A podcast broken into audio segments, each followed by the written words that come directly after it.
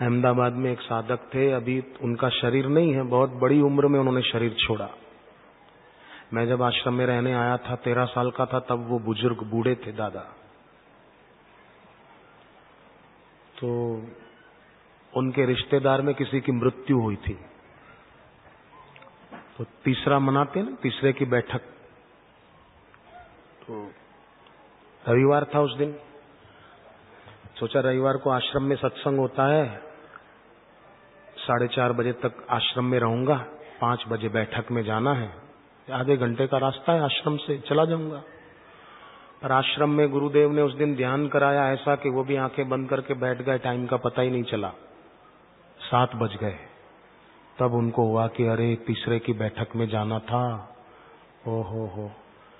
अपने साथी को कहा कि चलो कोई बात नहीं, मैं बेटे को बोलकर आया था कि बेटे मैं नहीं आऊँ तो तू जाकर आना।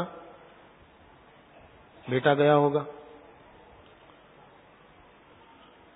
घर जा रहे थे। बेटे को कहा कि क्यों बेटे, तू गया था ना उधर? बोले, मैं क्यों जाऊँ? आप जो गए थे उधर।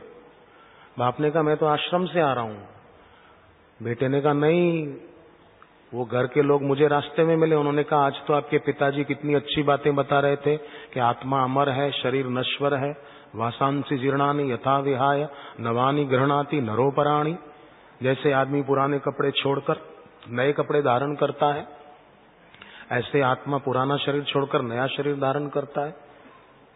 देही नोस्मिन यथा देहे कौमारम यौवनम जरा, तथा देहांतर प्राप्ति धीरस तत्र न मुयती देही के देह में बचपन, कौमार्य, जवानी और बुढ़ापा, ये अवस्थाएँ आती है। फिर मरणावस्था भी आती है। वो देही के देह में आती है। देही में नहीं। तो आपने तो उधर ज्ञान की बातें बताई, आत्मा की अमरता, देह की नश्वरता। वो तो सब बड़े आनंदित हो गए थे। उनका तो दुख दूर हो गया था, आपका ज्ञान सुनकर। बाप बोला, क्या बात करता है? मैं तो आश्रम से आ रहा हूँ अभी। बोले, चलो, उनसे चल के पूछो।